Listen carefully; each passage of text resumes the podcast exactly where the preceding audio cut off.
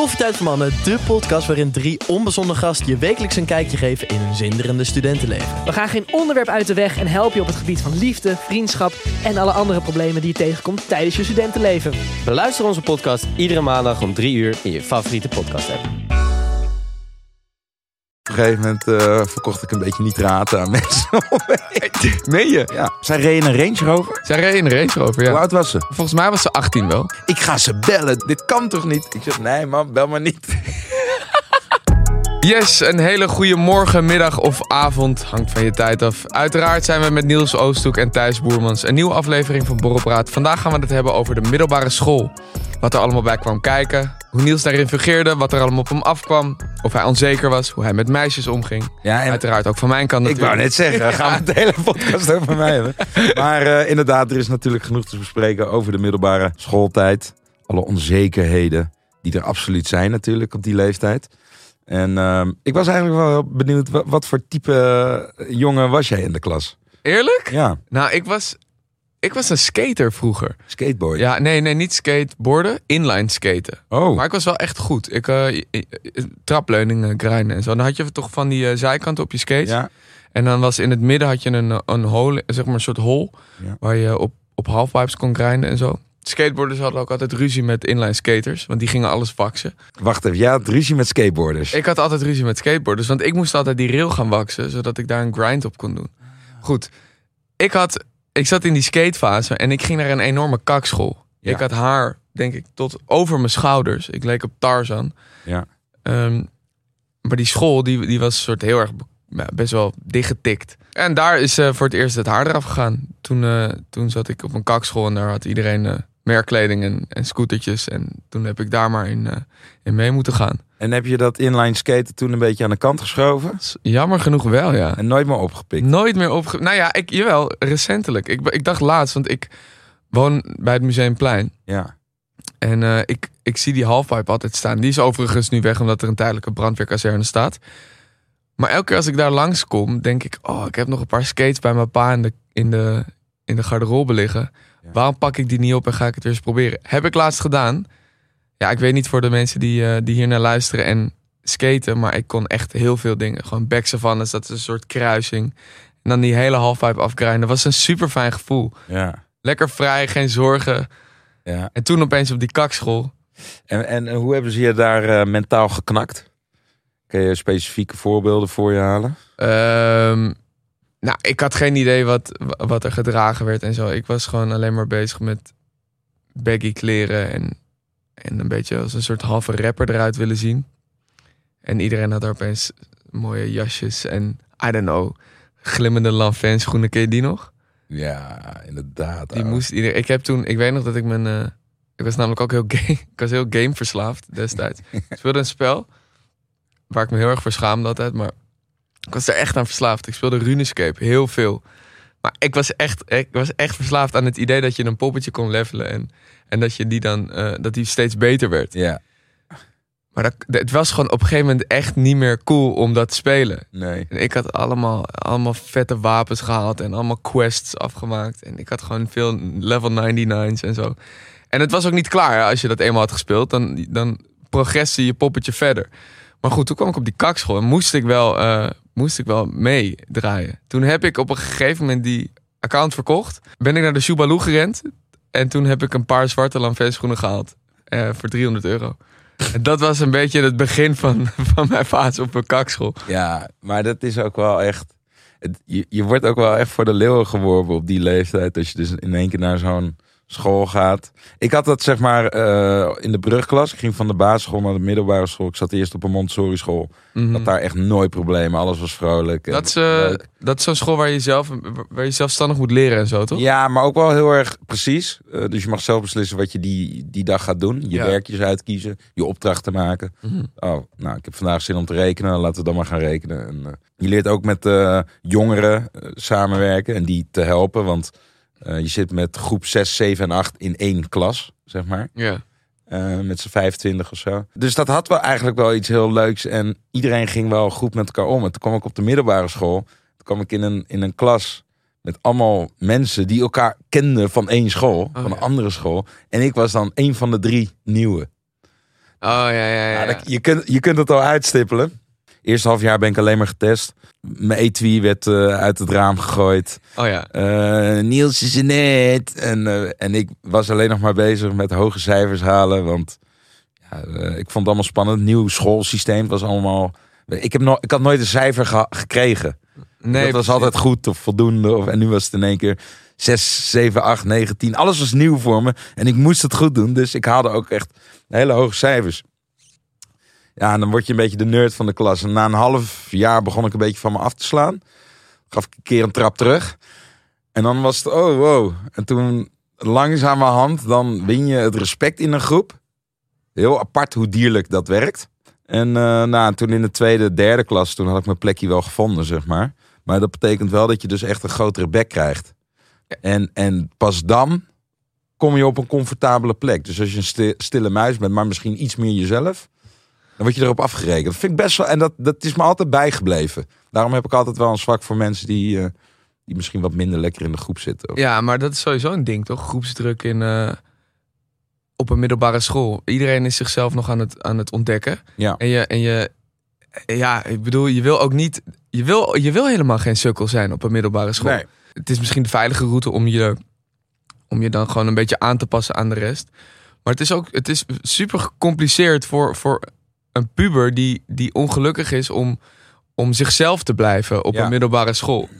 Ik weet ook wel dat bijvoorbeeld, ik had een, eh, een goede vriend van mij die had al twee broers op die school.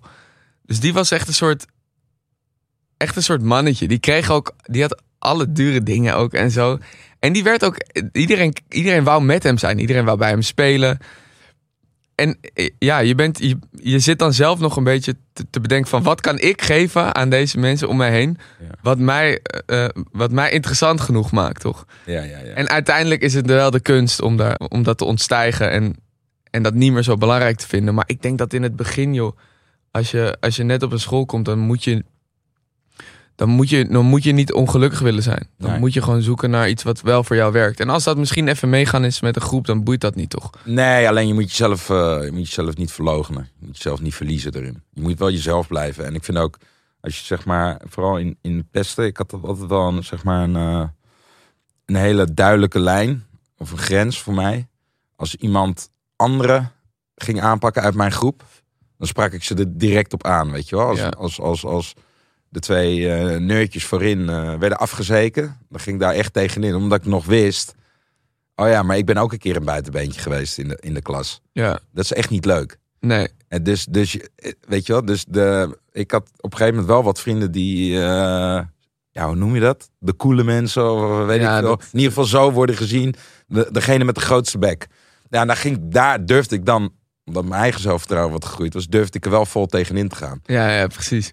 Maar op een gegeven moment ehm, had ik ook allemaal dingen op school waardoor anderen mij nodig hadden. Dat was, nou, ik was gewoon al op, op jonge leeftijd was ik een beetje ondernemend. Dus ik had op een gegeven moment een vriendje uit eh, Loosdrecht. En die, eh, die ging altijd een paar keer per jaar naar Alpeco in België. Vuur, illegaal vuurwerk kopen. en dan liet ik hem gaan. Dus ik, gaf ik hem 200 euro. En dan zei ik, eh, koop voor mij ook even in. En dan eh, ging ik dat verkopen weer. Oh, zo ja. Dus ik was ook op een gegeven moment... eh, verkocht ik een beetje nitraten aan mensen. Meen je? ja. Ik, wij, wij hadden op een gegeven moment, eh, ik ging altijd naar, ja, dat klinkt allemaal zo, zo corny, maar ik, moest, ik ging altijd naar hockeyfeestjes en zo. ja. Of onder andere, je had toch een periode waar je, nou wij gingen nog, ik ging naar Fris, vroeger, Ja. totdat ik 15 was. Daarna was, waren het, daarna waren het hockeyfeestjes en daarna kon je pas proberen binnen te komen in de stad, toch? Ja, ja, dat, ja, dat lukte ook 9 van de 10 keer als gast niet. Klopt. Werd je ook heel boos als meiden van 14 wel al in een Jimmy Woo stonden. Ja, wat was dat? Waarom zei wel? I don't, I don't know, I don't know. In ieder geval, ik had ook op een gegeven moment gewoon 15 gram gruis meegenomen om te verkopen. En dat is uiteindelijk gewoon naar een paar vrienden gegaan.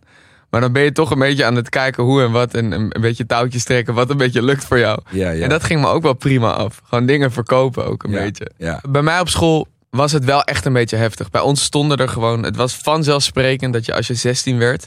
hier op een Vespa moest rijden. En Oh ja. dat moest dan ook de, de meest getunede scooter zijn die er, van de scooters die er dan stonden. En dan, dan had je echt wel strepen gewonnen of zo. En dat was zo dom achteraf. Ja, bij ons, ik zat ook op een kakkerschool in Hilversum, het Gooi. Alleen, ehm, En die school stond ook echt bekend om een kakkerschool, Comenius College. Ik weet niet of dat nog steeds zo is, maar daar moest je inderdaad ook wel een Vespaatje hebben en dingen. Maar ik had daar wel scheid aan. En daardoor vond iedereen dat grappig. Dus jij ging op een zoomer. Ja, ik reed op een rode Malaguti Phantom. Oké dan. F12. De Ferrari logootje erop. Echt waar. ja. En eh, ja, eh, iedereen eh, investeerde ook in een mooie helm. Ik had gewoon echt de allerlelijkste witte helm met allemaal scheuren en ding. Ik zet hem op mijn kop. En ze zeiden allemaal, Niels, moet je niet een nieuwe helm? Gozer, boeien, het is een helm, zei ik. Ja. En door dat vond ah, dan heb je, die, heb je Nelis weer met zijn lelijke helm. Maar het was gewoon een grap geworden, weet je. Bij, bij ons was het eerder zo dat het... Ja, je was pas cool, ook als de scooter een snorfiets was. Want iedereen had haar en zo, wat goed moest zitten. Ja. En natuurlijk waarschijnlijk... Holleder die reed ook altijd op een Vespa rond. Dus dat Ja. was ook een soort ding. Toen op een gegeven moment een MP3, wat, wat echt een soort... Echt wel een boeven, een soort, soort boeven driewieler was. Ja, ja. Die kreeg je ook van, eh, van zo'n zaak. En de- toen moesten mensen ook op MP3's gaan rijden. ja. Ja, het is allemaal. Wat, hoe, hoe boeiend is het Nee, nou eigenlijk nee, allemaal? het zo- Het slaat helemaal nergens op. Het deed wat met onze puur mannelijkheid als je dus met een toffe scooter of een vette helm naar school kwam. Maar eigenlijk, tenminste, ik had er dus kennelijk een beetje scheid aan.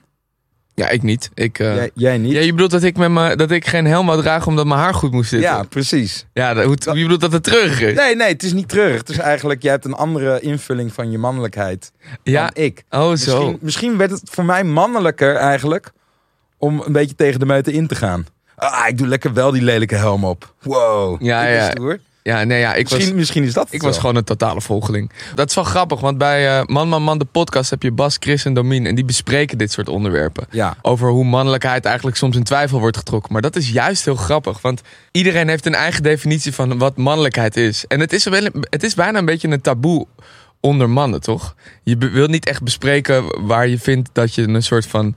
waar het een grijs gebiedje wordt of zo, toch? En de kracht zit hem in, het, in de zelfspot, vind Ja. ik. En dat siert heel erg. Ja. Ik vind het juist... Ik denk dat vrouwen het... Vrouwen of mannen die op mannen vallen natuurlijk... Ik denk dat die het juist heel aantrekkelijk vinden als als iemand heel eerlijk kan zijn over waar die over twijfelt. En dat dan op een, op een humoristische manier naar je luisteraar brengen, is, is, is een succesformule, vind ik. zij zijn trouwens te beluisteren op Podimo. Er is nu toch zo'n meme gaande op Instagram en op TikTok. Die Pete Davidson. Ja, die pakt ze echt- allemaal. Die pakt ze allemaal.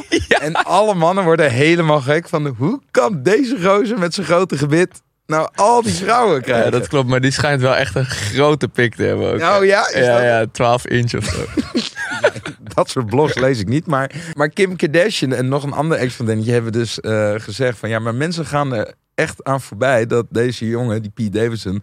ook echt heel erg lief is. En een Dat heel leuk het. karakter heeft. En, en een hele goede band met zijn moeder heeft. En heel zorgzaam is. Ja. En, en mannen daar helemaal aan voorbij gaan. Die denken, wat heeft hij? Wat Het zijn wij in niet die hebben. end zijn het de beta, de beta mannen die ook nog eens grappig kunnen zijn. Ja. Luister, hij maakt ze aan het lachen. Ja. Daar zit het hem in. Ja, je kunt eh, naar Man Man de podcast trouwens luisteren. Exclusief op Podimo. Probeer Podimo de eerste drie maanden gratis op podimo.nl slash luister. Even doen. Hele leuke podcast. Dus eh, onze tip. Was je eigenlijk rebels op school?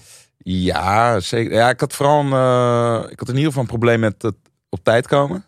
Echt een enorm groot Ja, probleem. ik ook. Niet normaal. Dus ik kwam gewoon bijna dagelijks te laat. Op een gegeven moment was, eh, had ik op mijn 16 had ik mijn knieschijf gebroken. En 11 stukken met voetbal. Dus toen, ehm, toen liep ik een tijdje met gips. En ehm, dat was een soort van mijn nieuwe redding voor de twee jaar daarna. Want continu als ik te laat was, was het, ja, ik was bij de visio. Ik was bij de visio. ja, ja. Ja, is dat nou nog steeds ge- Ja, dat is echt een slepende knieblessure. En eh, dat was al lang weer goed. Maar eh, af en toe nam ik gewoon die kruk weer mee. Weet Ja, je ja, wel, ja, want ik had ze gewoon thuis liggen. Dat wisten mijn ouders overigens niet. Maar, eh, en en eh, wat het erge was... eh, er werd op een gegeven moment een nieuw systeem bij ons geïntroduceerd op school met pasjes.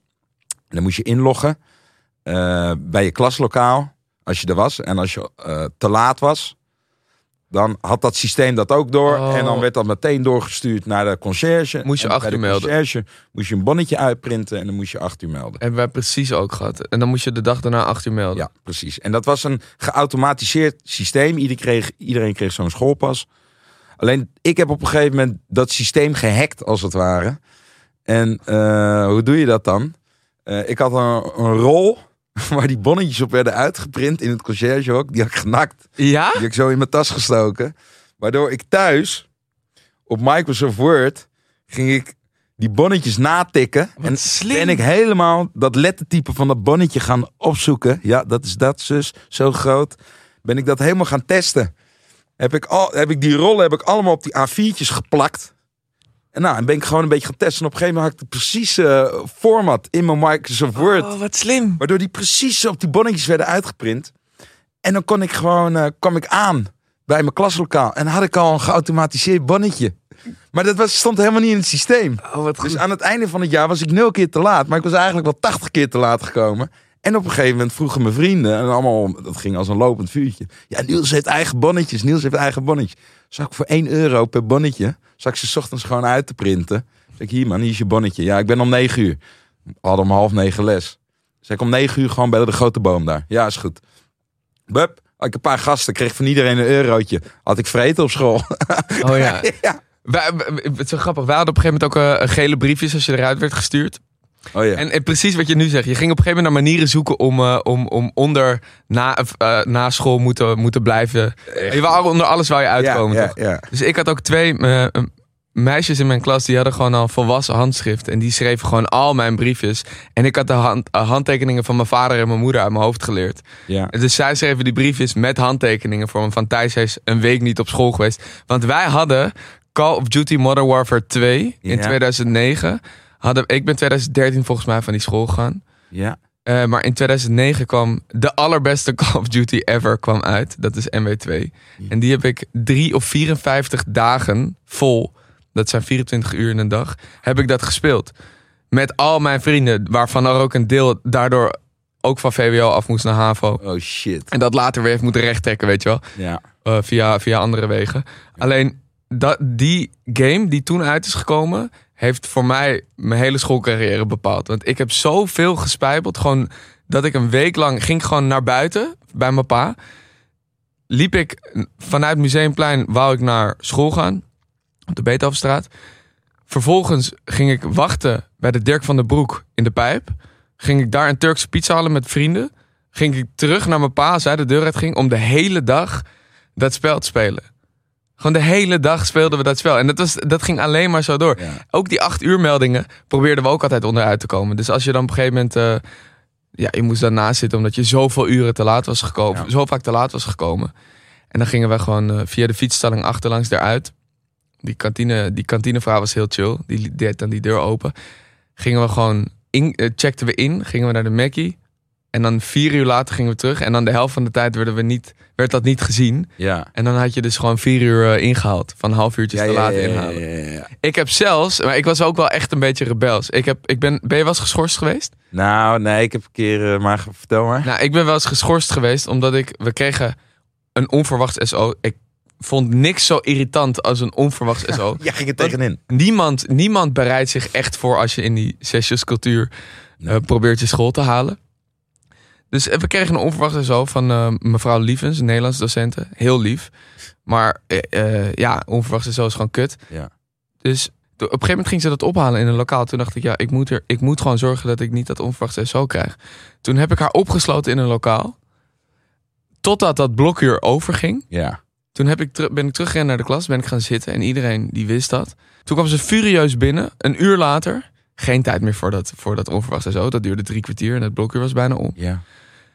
Eh, en toen zei ze, wie heeft dit gedaan? Wie heeft mij opgesloten? En eh, niemand zei wat. niemand heeft wat gezegd. En toen de dag daarna werd ik op het matje geroepen bij, eh, bij de rector. En die heeft toen gezegd van, je bent nu geschorst. Iemand heeft, Je- ja, iemand heeft, mond, toch, iemand, heeft toch, iemand heeft toch zijn mond voorbij gepraat. Ben ik drie dagen geschorst. En de eerste dag moest ik van acht tot zes moest ik naar een muur kijken. Toen heb ik een hele Donald Duck strip opnieuw moeten tekenen. Oh. Want ik had helemaal niks bij me. Overigens, ik had nog een Nederlands docent. Want ik was ook een beetje van het... eh, Als we het hebben over dingen regelen, toch? Ja, ja, ja, Dingen verkopen, maar ook kijken of je briefjes kan, kan kwijtschelden en zo. Ik had op een gegeven moment een Nederlands docent... die was heel erg fan van Soldaat van Oranje. Dat had mijn vader geregisseerd. En die, die, die liet dat al een beetje doorschemeren. Maar ja, ik, ik ben echt een moeilijke lezer. Daarom luister ik. Nee, grap. ik, ben, ik ben gewoon een moeilijke lezer. Ik heb gewoon geen goede concentratie. En ik zocht gewoon naar manieren om zo min mogelijk te lezen... en dan werkstukken te kunnen schrijven... of weet ik veel, een boekverslag erover te schrijven. Maar ik had gewoon... Een, op een gegeven moment had ik voor mijn profielwerkstuk, of ik weet niet welk, welk gedeelte van je, van je VWO dat is. Maar dan moet je gewoon een verslag doen over, je, over de boeken die je hebt gelezen. Ja. Maar ik had gewoon AVI5 boeken. Ik had aan de bal en zo. Gewoon boeken waar, die gewoon makkelijk lezen, waar ik niet struikel over regels en zo. En hij keek me aan en zei van, ja, dit, sorry, maar je weet dat dit gewoon, dit zit niet op je boekenlijst. Ik zeg maar, ik kan wel twee kaartjes voor Soldaat van Oranje regelen. en toen zei hij van, nou in dat geval eh, schrijf dan een mooi verslag over dat boek. Ja, ja, ik heb ja, twee kaartjes soldaat gepaast. Ik heb uiteindelijk een acht gekregen. Zo heb ik hem een beetje, ik heb het er echt een beetje doorheen lopen bonjouren. Ook voor mijn masterstudie heb ik op een gegeven moment kreeg ik, moest je, kan je kwantitatief of kwalitatief onderzoek doen, toch? Ja, ja, ja. En kwalitatief is gewoon, vooral als je dat moet transcriben bij je appendix op het einde, dat kost gewoon fucking veel werk. Ja. En daar heeft niemand zin in. Nee. Kwantitatief onderzoek, dan moet je ook heel veel doen. Want dan verzamel je gewoon data wat makkelijker te krijgen is. Dan hoef je niet verschillende mensen te interviewen om, Ja, om ik je heb- hypothese te Ik bevestigen. heb of te kwalitatief onderzoek gehad. Ja, nou precies. Zo. Dus die, eh, die scriptiebegeleider tegen mij, die zegt... eh, ja, kijk, je kan of je eigen onderwerp kiezen... of je kan werken aan een onderzoek wat ik doe. En wat ik dan doe, is dan zorg ik dat de mensen die voor jou een scriptje hebben geschreven... het onderzoek, een dataset krijgen van mij... Waar, waar zij mee aan de haal gaan... zodat ze nieuw onderzoek kunnen doen... wat een ver- soort vertakking is van Ja. wat ik al aan de, waar, waar ik zelf naar onder- eh, onderzoek doe. Ja. Dus toen zei ik tegen hem van... nou oké, maar wat is je onderzoek dan? Toen zeiden ja... ehm, de mate waarin fysieke aantrekkelijkheid en een gedeelde etniciteit van invloed is op het investeringsgedrag tussen ondernemers en eh, entrepreneurs. Mooi onderzoek. Of eh, ja, ondernemers en investeerders. Maar het komt mij aan mijn reet roesten. Het boeide me allemaal niet. Maar hij zei tegen mij: Als je dit doet, dan heb ik al een dataset voor je. Van 1200 antwoorden. ja. En wat jij dan moet doen, is van 1200 nieuwe mensen gaan reten op LinkedIn hoe knap je ze vindt en hoe duidelijk de foto is. ja. Dus ik zei tegen hem, ja, dat, is, dat, kost me, dat kost me weken. Hij zei, ik weet het, ik weet het, maar kijk maar of je het wilt. Ik laat het bij jou liggen en dan eh, kan je het zelf bepalen. Ik zei, ja, oké, nou, ik zal erover nadenken. Ik heb daarnaar gekeken op die LinkedIn-site. Ik heb dat binnen een dag gedaan. Ja. Toen heb ik dat uiteindelijk eh, zo gebonjourd, heb ik een 7 gekregen. Heb ik in hetzelfde jaar een, een, een bachelor en een master eh, scriptie kunnen afschrijven. Want je had die regeling toch, Ja. vanwege corona. Ja, ja. Die, eh, die zag de knip. Oh, ja. Maar dat Ja, typeert maar- maar een beetje, dat typeert Ja. volgens mij een beetje onze middelbare school en ons, sowieso onze schoolloop. Hoe wij dat voor elkaar hebben moeten krijgen. Ja, ik weet ook wel echt van een aantal vakken op de middelbare school. Eh, daar was ik niet voor eh, weggelegd. Eh, dan heb ik het over economie, dan heb ik het over natuurkunde. Fucking slecht in natuurkunde. Ja, natuurkunde was ik dramatisch in. Alleen ja, ik had meneer Posno en meneer Posno, die wist ook gewoon precies van welke leerling die de aanleg had of ook überhaupt de ambitie had om met natuurkunde iets te gaan doen. En die wist precies, Niels Oosthoek gaat nooit wat met natuurkunde doen in zijn leven. Maar ik ging natuurlijk wel naast Floris zitten. En Floris was fucking goed in natuurkunde. Ja. Die hadden altijd een tien. En ik zat het hele jaar niet naast Floris, maar tijdens natuurkunde toets wel. Dus dat valt natuurlijk ook op. Eh, maar ik gaf Floris dan eh 2 euro voor een tosti. Eh, als ik naast hem alles mocht overschrijven. En ik heb gewoon daar echt een paar keer zo, zo echt overduidelijk alles zitten overschrijven. En nog een paar keer, Floris, schrijf wat duidelijker. Want hij, hij, hij kladderde maar wat, weet je kon niet goed lezen. En toen echt een paar keer dat ik zo naar voren keek en dat die meneer Posno me aankijkt. En hij gaat weer terug zijn krant in. Het boeide hem geen reet. Dus ik had op een gegeven moment stond ik voor natuurkunde. Stond ik het allerhoogst aan het einde van het jaar. Ja. Dus ik kom met mijn rapport thuis en mijn ouders zeggen... Niels, geweldig, een 9 voor natuurkunde. Wat een wonder, we, hebben een wonderkind. Echt, Zo, weet je wel. Ja, ja. En dan een week later kreeg je het inhoudelijke advies... eh, welk profiel je moest gaan kiezen. En Jij koos voor het pretpakket. je had cultuur en maatschappij, Dat economie en maatschappij. En je had natuurkunde, de, de- die kant, zeg maar. En ik kreeg een negatief advies op natuurkunde, terwijl ik een 9 stond. Dus mijn ouders helemaal, nou, kan dit nou? Ik ga ze bellen. Dit kan toch niet? Ik zeg, nee mam, bel maar niet. mam, ik hoef toch geen natuurkunde te doen. Ik vind het niks. Weet je dat op een gegeven moment had ik. eh, we hadden toch. eh, je, had, eh, je had A en B klassen toch? Eh, Op dezelfde jaarlagen. Dus dan Eh, zaten de ene. Soms had je. Bedoel je? Nee, nee, nee, Oh. nee. Je had, je had zeg maar soms dat je. Je had meerdere klassen die hetzelfde vak moesten volgen. Oh, En zo. dan had de ene de les van, de, van die docent het uur voordat jij dat had. Ja, man. Op een gegeven moment hadden we dat ook met, met toetsen was hetzelfde. Nee, was jij ook aan het dealen in toetsen? Nou, ik was wat ik aan- weet, echt- weet je wat ik aan het doen was? Die klas hebben, heeft hem al gehad. Ik heb een spypen gebruikt. En die heb ik samen met Jesslyn Dusoswa. Dat is de, dat is de vrouw van eh, Dave Roelvink. Ja. En want dit- daar zat ik altijd mee in de klas. Oh ja. Daar heb ik ook nog examentraining mee gedaan. Als ze dit luistert, gaat ze het wel grappig vinden. Want die reed echt 240 op, eh, in, de, in, de, in de Range Rover Evoque naar die examentraining. En ik hield echt mijn hart vast. Goed, zij ging dat filmen op haar beurt. Ik ging dat filmen op mijn beurt. Zodat we die toetsen gewoon letterlijk, terwijl we bezig waren, aan het filmen waren. Dus zij, zij reed in de, tijdens de examentraining al in een Ja, Range zij, Rover. zij reed haar hele leven op, ook op een scooter zonder dat ze rijbewijs had. Maar zij, heeft, Zij reed in een Range Rover? zij reed in een Range Rover, Hoe ja. oud was ze? Ja, volgens mij was reed zelf. Ja, ze reed zelf, maar volgens mij was ze 18 wel. Maar op een scooter reed ze volgens mij zonder rijbewijs. Fuck. Nee, maar even voor de duidelijkheid. Nee, oh ja, we zitten, jij zat in Oud-Zuid op school. Ja, ik zat in de oudside op school. En wat je zegt over dat, over dat geld eh, verdienen voor die kaartjes. Ja. Bij ons was het ook zoiets. Dan werd er eh getafelvoetbald in de kantine. Legde je 50 centjes in de hoek en dan speelde je voor een broodje, toch? Ja. Maar ik kreeg gewoon niet het zakgeld. Althans, ik, op een gegeven moment was ik zo aan het pushen dat ik dat wel wou. Maar bij ons was het ook nog eens cool als je en een broodje hergo kon halen. Ja. En je kon een Fruity Frozen bij de koffiecompany halen. Maar ja, dat was dan toen 8 euro samen. Fruity Frozen. Maar dat, dan, dan was je echt aan het uitpakken, Ja, toch? ja, ja. Het is net alsof je groot dineert. Ja, man. Maar ja, ik moest dan echt... Ik moest de hele week moest ik soort van rust gaan doen. Zodat ik op, op de, de goede dagen, de woensdag en de vrijdag, kon laten zien van... Nou, hier pak ik hem goed. Pak Ja. ik en een groot broodje. Broodje, broodje rosbief, peperzout, pijnboompitten, truffel mayo en een hele Fruity Frozen. Ja. Dan was, het- was dat zeg maar hoe je cool was. Ja. Jij vroeg net aan mij, ben je wel eens geschorst geweest? Ik heb op een gegeven moment, eh, ik had een maatje. En zijn vader was een beetje afwezig in zijn eh, jeugd. Mm. Eh, maar op een gegeven moment kwam die in beeld, die vader. En die eh, gaf hem eh, maandelijks, weet ik veel, 1000 euro, 2000 euro. Ik weet het niet, gewoon echt veel geld. Ja. En allemaal cash. Dus eh, mijn maatje, die loopt gewoon met zieke flappen gewoon rond, weet je. En dat was voor mij doodnormaal. Hij was ook, hey, Niels, hier. Haal voor mij even een tosti, dan mag je er zelf ook in. Dus hij was, hij was alleen maar aan het, eh, aan het delegeren, maar wel met zijn eigen geld. Maar dan mocht je zelf ook wat, weet je wel. Dus dat mannetje was hij een beetje op school. Ja, zulke gasten heb je. Ja, dus, dus ik krijg op een gegeven moment weer 50 euro in mijn hand gedrukt. Maar hij zit een beetje zo te lachen, maar ik, ja, ik kan niks doen. Dus ik had twee vlamtosties. Op een gegeven moment eh, doet die gozer achter de balie, die doet zo. Die houdt zo dat briefje in de lucht. Want hij krijgt dus niet zo heel vaak 50 euro briefjes van kids van 14. Nee, logisch ook Ja. wel. Dus hij kijkt zo even in de lucht. En hij kijkt nog een keer. En hij zit zo dat op een watermerk te checken. En bij mij gaat dan in één keer... Huh? Wat? wat oh, wat? Huh? En ik kijk achterom en ik zie mijn maat met nog zes maten keihard lachen. Nee joh. Dus ik zo... huh? En hij kom eens even hier. Van wie heb je dit? En ik hou in het begin mijn bek gewoon... eh, weet je wel, ik wilde hem in het begin nog beschermen. Eh, ja, gewoon eh, zelf. Wat, wat is er dan? Oké, jij gaat mee. En dus ik word in één keer achter meegenomen. Nepgeld, nepgeld. Dus ik denk, wat? Oh, teringhond. Hij ze hebben mij nepgeld gegeven om te betalen. Kijken of het lukt, weet je wel. Maar ik vond het doodnormaal, want hij loopt altijd met 50 euro briefjes rond. Maar ik krijg in één keer het verwijt. Ja, alsof jij het niet wil. Op een gegeven moment moest ik dus zeggen. Ja, ik heb het van hem gekregen. Weet je wel. Ik dacht op een gegeven moment. Jij hebt mij genaaid, ouwe. Eh, ik wist echt van niks. Dus toen eh, heb ik zijn naam genoemd.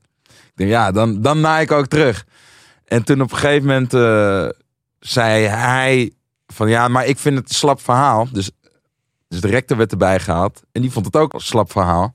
Want die zei van, eh, ja, kom op, je gaat toch vraagtekens plaatsen als een jochie van 14 jaar 50 euro eh, geeft. Dus ik zeg nog, yo, hij loopt letterlijk met deze bedragen rond. We wonen in het gooi. Ik kijk er niet raar van op. Nee. waar, waar zit je met je hoofd, dacht ik echt. Van, weet je, ik kan zoveel vriendjes opnoemen die met 50 euro rondlopen. Alsof het niks is. Ik liep er zelf niet mee, mee rond, want ik kreeg het niet van mijn pa. Maar zij vonden dat allemaal apart. Dus zij dachten dat ik betrokken was in een soort, eh, in een soort team. Eh, ze hadden nog even politie gebeld. Nou, dat is uiteindelijk eh geseponeerd, hebben ze erbij gelaten. Maar ik moest wel de hele kerstvakantie gaan schoffelen op school. Dus ik moest elke dag moest ik, om 9 uur 's ochtends daar melden. En moest ik tot 1 uur 's middags in de kerstvakantie. Moest ik daar Oh. gaan lopen harken en, eh en kerstbomen sjouwen die net weer weggebracht eh, mochten worden. Ja, ja, ja. Oh jongen, en, en dat zou hij ook moeten doen. Maar die gozer had zoveel scheid, die kwam gewoon niet. Dus ik heb de hele Ik dacht, nou, dat wordt nog gezellig. Is hij er ook? Dus ik zeg, gozer, waar ben je? Ja. Ik kom niet, pik. Ik moet zeggen dat ik ook op een gegeven moment met... eh, ik was zo bankroet. Ik was zo, ik was zo arm op de middelbare school. En Ja. er werd zoveel gevraagd. Ik heb op een gegeven moment gewoon met de Afrikaanse munten betaald ook.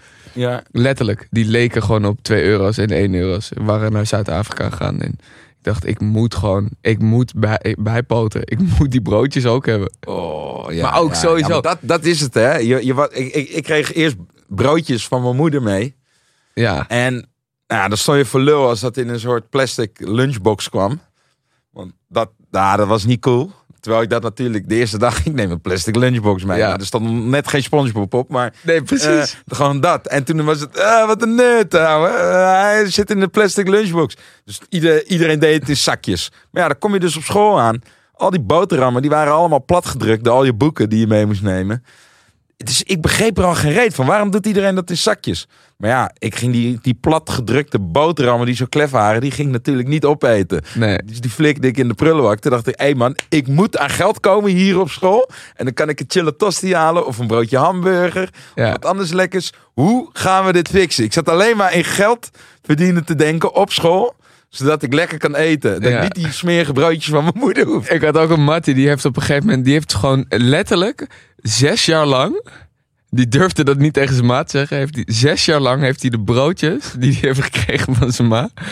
Na, nadat hij terugkwam van school, rende hij altijd naar boven. En dan gooide hij dat op het balkon. Maar hij had twee broers.